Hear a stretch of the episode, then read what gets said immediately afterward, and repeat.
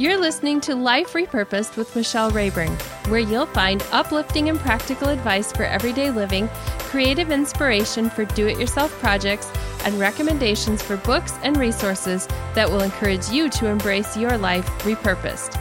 I'm your host, Michelle Rayburn.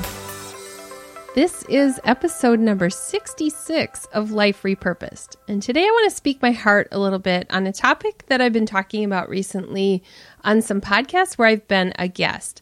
And after a while, I realized I'm telling some parts of this story a few times, and I haven't really talked about it as much on my podcast. I hinted at it a little bit in the last episode, and I have talked about it a little bit in some of them. Um, I, I think pieces of the story have come through, but I really want to focus on it today because it's something that I think is a significant change in my life from who I used to be. And I think it's important for us to talk about it because the uh, the main idea that I want to get across is that we don't always notice our own flaws, and so there have been times where I have thought I've had it all together, and then I realize there's like this huge thing standing in my way and I didn't have it all together. And I realized that other people probably saw that and I didn't see it. So this is really about self examination and just looking at like, where am I as far as like how I'm living out my Christian faith. So, this episode is targeted mostly to people who already have some element of faith where you're participating in a church, you have an active belief in Jesus. But if you're listening in and you're somebody who doesn't have that and you're not like, you know, I, I didn't come here for a religious podcast or anything like that, I want you to listen in because I think it's really important to understand that whatever picture you have of people who are Christians might not actually be what they all are. And so sometimes there's somebody who represents a certain group that I'm about to talk about that's from the Bible, and we might lump all Christians into that, just like we do with politics. We lump all Republicans into one category and all Democrats into another. But there's really a lot of difference and diversity within that. So as we talk about Christians, there are some people who follow Jesus and they live like the disciples who followed him, and then the apostles who went out and told the world about Jesus. And then there are some who live like a group in the Bible called the Pharisees, and they are a group of religious leaders who were like totally connected to the truth of the Old Testament scripture and the law but they turned it into a lot of rules and regulations. And when Jesus came along, they totally missed that he was the Messiah they had been waiting for. So they continued to live out the rules and the law and put heavy penalties onto people and just really changed what was God's intent for a relationship with humans. So, what happens sometimes in modern times is that we miss the point of Christianity. We miss Jesus. We become focused on religious tradition and we become focused on religious rules, and to the point where we actually look a lot like those Pharisees. Now, those Pharisees had a good intent, like they thought they were fiercely protecting truth, and so the things they said and did were, uh, you know, rooted in that. But in the middle of that, there's a pride and something that stands in the way of seeing the truth. So even when intentions can be good, there are many times when the outcome is not good because something within us stood in the way, almost like almost like a really negative filter, uh, like a reverse filter. It didn't take out the good, it put in some extra. So you're looking through glasses that are clouded by your own point of view. That's where I was. And I'm still like, this is an ongoing thing. It's an ongoing process. So we never really arrive. I want to talk about my journey because I think it's important to realize that we can look back and go, look how far I've come with the help of God, and here's the direction that I'm going. So it's a continual battle with thoughts and trying to make sure our habits align with what Jesus would want and not with our own pride or own pursuits. I've been speaking and writing for a long time. It's been over 20 years that I've been speaking for women's groups. I've been writing articles, published books, and I started out blogging originally about garage sale decorating, and I loved to share before and after projects. And eventually it turned into tying in a message about how God turns trash to treasure. And it comes from Isaiah 61 3, where he talks about um, in the Old Testament about how God can turn ashes into something beautiful. So that was the inspiration for a lot of what I do for the speaking. It's really part of it's how Life Repurposed the the podcast came about. It's about how it's my book. It's an upcoming book project that I've done. It really is a thread that goes through everything. But the important thing to know is that even though 20 years ago I was speaking and I was writing, the Pharisee mindset that I'm about to talk about was there. And it's been a gradual process of God changing that. So when I look back at some of my early writing now or my early speaking, now I would like to change it because I've changed. But I want to talk about it because I think there might be some other people who can relate. And so I want to talk about those New Testament Pharisees and about how God woke me up to realize how much like them I was. So I grew up in church, and I knew from the messages I received in the church I grew up in that we don't earn our salvation, that we we don't try to be good enough, and then um, that gets us to heaven somehow. And somehow, if I'm good enough, God will love me. Uh, I grew up with the perspective from the Bible that's true that we don't earn that and that um, it isn't what I do that makes God love me. God loves me for who I am, even before I'm aligned with God's principles. He's, he loves everybody. So that's what I grew up with. I have a really big mix of doctrinal backgrounds, and I'm not going to go into all of those, but I do want you to know that when I talk about this perspective, I have a diverse background. So, as a smaller child and into teenage years, I grew up in what would be a reformed tradition. So if, some of you, it's okay if like some of that theology stuff is like, I don't know what you're talking about. Um, but it's just important to know that like that Calvinist reformed tradition. Then my parents started attending uh, an evangelical church that was more like just your typical Bible church. And so that was where I was for uh, my teenage years all the way through adulthood.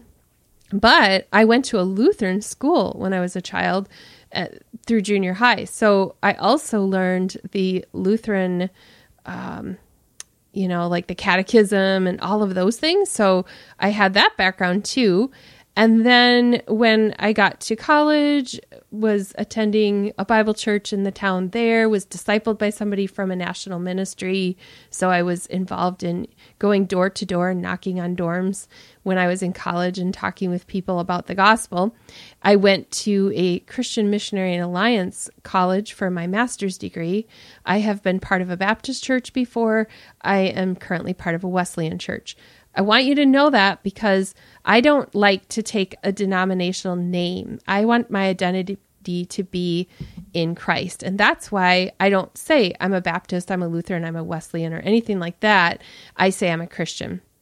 But that background and all of those diverse things that I've gone through have helped me to do a lot of research and really to figure out what does the Bible say? Because I don't want to rest it only on a catechism or only on a creed or something like that. I really want my faith to be rooted in the Bible. So that's been my pursuit all of my life is figuring out what does the Bible say. But what I missed was a big pride factor that came as I transitioned from teenage into adulthood and starting to think that because I'm pursuing the Bible and because I'm studying this, all this knowledge somehow makes me right with God. And I have something I could say to other people and share this with them, and they're just gonna, you know, like, I'm gonna save the world.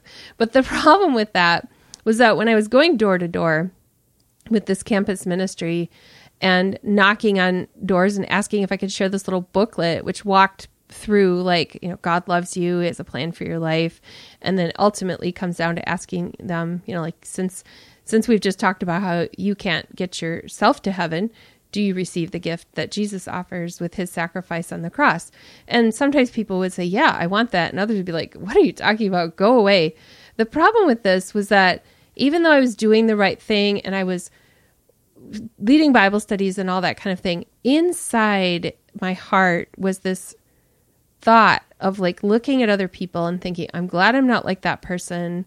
I'm glad that I'm not drinking like that one. I'm not sleeping with my boyfriend like that one. I'm not blah, blah, blah, you know, all these things. And looking at people and saying, I'm glad I'm not like them. I'm so glad, God, you made me who I am. And, you know, you could probably want to puke now as you're listening to me say those things because you maybe, maybe you've been around somebody who has that and it's ugly, even though their motives are right. There's just some transformation that Jesus needs to do yet to get past that. So I went through this process of teaching, Bible studies, leading, all of that. And over time, God has begun to work in my heart and help me see that I can't have a real relationship with people if I always have this barrier that stands in the way of me judging in the sense that I'm thinking I'm assigning value to them based on their actions. I'm not looking at them through God's eyes with love and seeing the compassion and the mercy that He would have.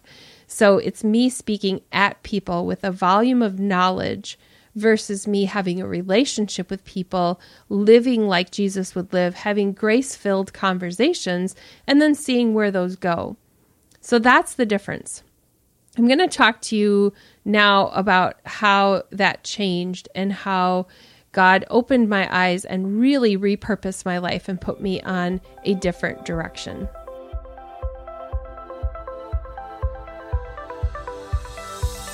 At some point in my 30s, and I can't pinpoint a particular day, this has been a passage at even more so in my 40s uh, became more significant. Like I keep seeing more and more how I fit into this passage.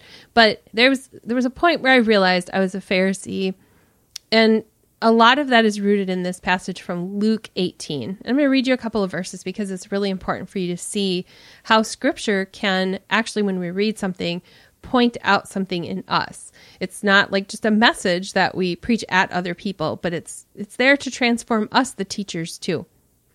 So it says in Luke 18, starting at verse 9 Two men went up to the temple to pray, one a Pharisee and the other a tax collector. The Pharisee stood by himself and prayed, God, I thank you that I'm not like other people, the robbers, evildoers, adulterers, or even like this tax collector. I fast twice a week and give a tenth of all I get. But the tax collector stood at a distance. He would not even look up to heaven, but beat his breast and said, God, have mercy on me, a sinner. And then Jesus finished with the final verse that said, I tell you that this man, rather than the other, went home justified before God. For all those who exalt themselves will be humbled, and those who humble themselves will be exalted. That passage opened my eyes to the truth that I was like a Pharisee, and it gave me a sick feeling because I had thanked God that I wasn't like the other students who got drunk every weekend or the ones who lived with their boyfriends. I had carried this into my adulthood and was happy if the church was full of Christians and the messy people just stayed on the fringes. Just, you know, let's just have fun with the people who think just like we do. And then I realized that that is not the plan that Jesus came to set up with the church. So many church people think they're doing the right thing by putting people's sins on display and keeping messy people out of the church. I have seen churches, I've been part of churches where a pregnant teenage girl has to go in front of the church and and issue this apology for her moral failure, but it's the you know, I could get on a soapbox here, but it's the girl who has to stand up there. It's not always the boy with her. Um, sometimes, um, also, it's only the ones who are pregnant and not the ones who are hiding it. And so it's just hard for me to, it, it just breaks my heart to watch a young woman crushed sometimes by mentors who don't want to continue mentoring, um, you know, things like that, where it's like, we just want to push you aside because you sinned. And then we need to come to a place where we realize we all sin. We all have moral failures. And if we just each week we had to stand up in front and confess them in front of everybody, it would be horrible if that's the way it was. But yet, whatever happens inside of my heart is really what's happening outside as well. So if in my heart I'm telling myself, I'm really glad I'm not like those people, I'm really glad that I didn't do that thing, then the pride is there. And so whether I say it on the outside or whether it's happening on the inside, it's just the same. God wants to make a change and do something with that just the same. There are many church people who think they're doing the right thing, but I long for the universal church, not just one denomination. I'm saying, when I say church, I'm talking all the churches I've been part of, not just one or two. I long for us to be at a place where we're not bashing people or pointing fingers. We speak truth, we speak the Bible, we don't water it down, any of those. But I long for it to be a place where broken people can come and feel like it's a safe place to find healing and forgiveness. And I'm sad that there are so many people who have been wounded by the church and have not found it to be a refuge. So, in my story, I talk about before and after a lot. And I love illustrations of how ugly things can become something beautiful. We often think that there's this dramatic before and after, but even within people who have been following Jesus or think they have been for their whole life, there are sometimes some dramatic transformations that God wants to do in us. It isn't only the sins that we commit when we don't know Jesus, even more so, He wants to transform the pride and the the legalism and whatever it is that's coming out of us that makes us the religious hypocrites. And I talked about that in the last episode about how we're play actors. And that's what Jesus called the Pharisees hypocrites. So instead of being a play actor that goes to church and puts on this good show and only good, I, am putting that in air quotes, you can't see me, but only good people can be here. Instead, we have a story of how broken people can all come together and share that idea that together we're broken, but in Christ we're healed. That's what I want the message of life repurposed to be. A lot changed when I realized that I was ruled by legalism, but then now I said it's been a gradual process, just like the Apostle Paul, who had this moment where God said, you know, he was a Pharisee, the Apostle Paul was, and God got a hold of him and said, You're no longer going to persecute Christians, you're going to become a Christ follower. That's the, the role that God has given us. So when I was wrestling with this and trying to figure out, like, what do I do? There was a point where my husband and I left a church with people that we love very much, but it just was clear that God was asking us to step away and to pursue something that was more focused on loving people who are broken and not only on protecting people who already are followers of Christ. We took a sabbatical from well my husband had a sabbatical from his job so that was really nice that we had some time off. I took a sabbatical from leading worship and teaching any bible classes or anything like that. So it gave us an opportunity for eight weeks to pursue you know god what do you want us to do? That ultimately ended up with us starting to attend a different church about six years ago. And that was a really hard process but the only time in my life where god has ever led me and my husband together to to leave a church and to go somewhere else. And I still love the people at the one we were part of. Sometimes the journey God takes us on is hard, and following Him means that people misunderstand us.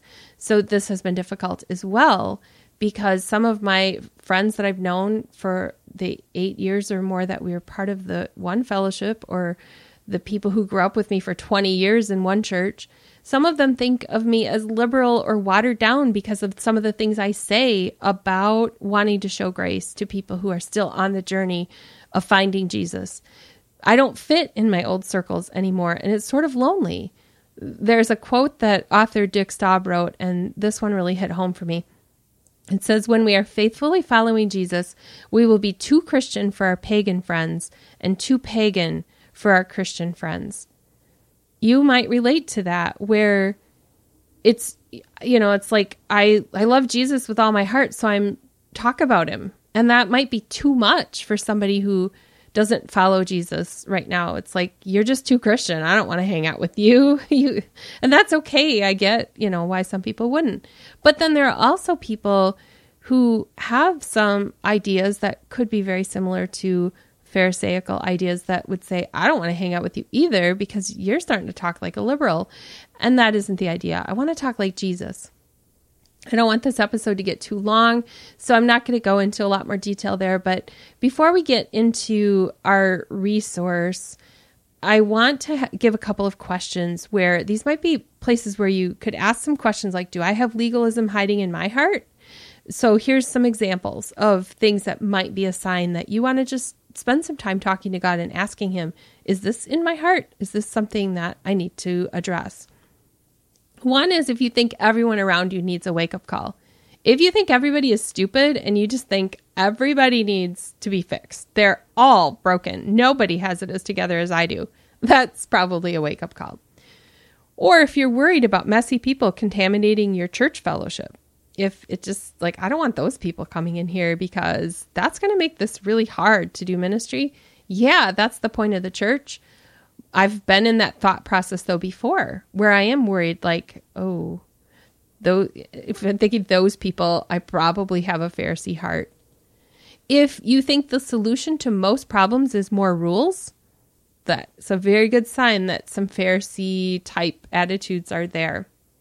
Sometimes the solution is more love. Sometimes the solution is more grace. It's not always more rules.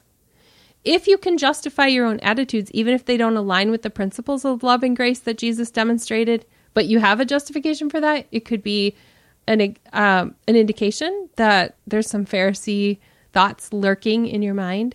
If you don't have much mercy for people who struggle and are weak, and you have a rebuke ready at all times, like I'm just going to speak truth into this person.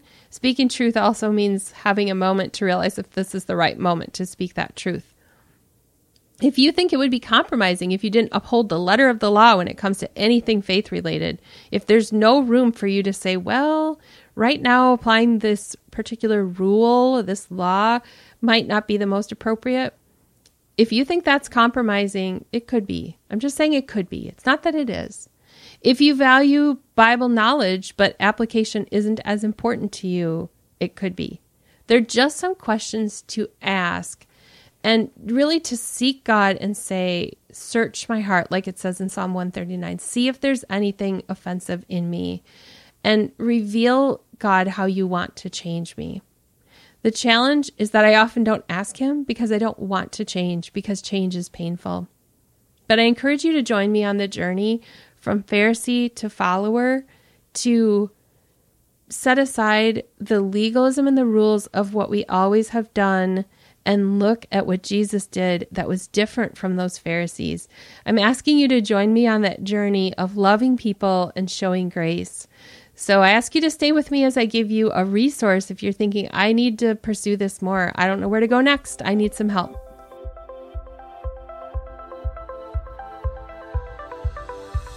So I have two resources that I could share with you. One is called Phariseectomy. It's like the word, you know, like appendectomy, like ectomy, and Pharisee p- mushed into one. I'll have a link in the show notes at michellerayburn.com slash 66. But this is written by Peter Haas. So Phariseectomy. He just talks about like really getting that Pharisee heart out and making a change. And then the other one that I want to share with you, and I'm not going to give you a long description on either of these, but just going to have a link in the show notes at michellerayburn.com slash 66 where you could go check out the books on Amazon if you want to get one because maybe a little more reading would help. Uh, the second resource that I want to share is Larry by Larry Osborne. It's called Accidental Pharisees. And I just want to read you a, a short quote from that one it he says the bottom line is that as long as my only image of a Pharisee is that of a spiritual loser and a perennial enemy of Jesus, I'll never recognize the clear and present danger in my own life. I'll never realize that it's often a very short and subtle journey from being zealous for God and being unintentionally opposed to God. I love that because it's it is subtle. It is about us asking God, is this in me? And if it is, help me to figure out how to get rid of this this mindset. So that's my story. I wanted to share it because like I said it's coming out on a couple of different guest podcasts where I talk about it a little bit. It's my journey, it's my life repurposed. There are a lot of things God has repurposed in my life, but that's like the biggest one for me. For people who have grown up in the church, you know that your story still has to include some kind of transformation because it's all about Jesus. If your story is just that you grew up in the church and because of that you participated in Bible studies or you participated in clubs or different things that are happening, but there's never been a moment where God pointed out something and said, This needs to change in your life. I encourage you to ask Him today, uh, What do you want to change in my life? The transformation should be apparent to people where they can see the before and the after are different. I really wish I could go back to college and undo some of it. I wish that I could have better conversations with people in their dorm rooms instead of being the girl who knocked on their door with a little brochure and I went through a booklet with them. I really wish I had built the relationships. I can't undo that. So all I can do is move forward and say that I'm going to pursue following Jesus with love and grace and truth all together and just continue that journey of asking Him to make sure that I don't fall back into the Pharisee trap. Thanks for being with me today, and I will see you next week. You've been listening to Life Repurposed with Michelle Rayburn. Check out tips, resources, and inspiration at michellerayburn.com. I'd love it if you would subscribe to the podcast on your favorite platform Apple Podcasts, Google Play, iHeartRadio, or Spotify. I'd also love it if you would like, review, and share the information about this podcast with your friends. Thank you so much for listening.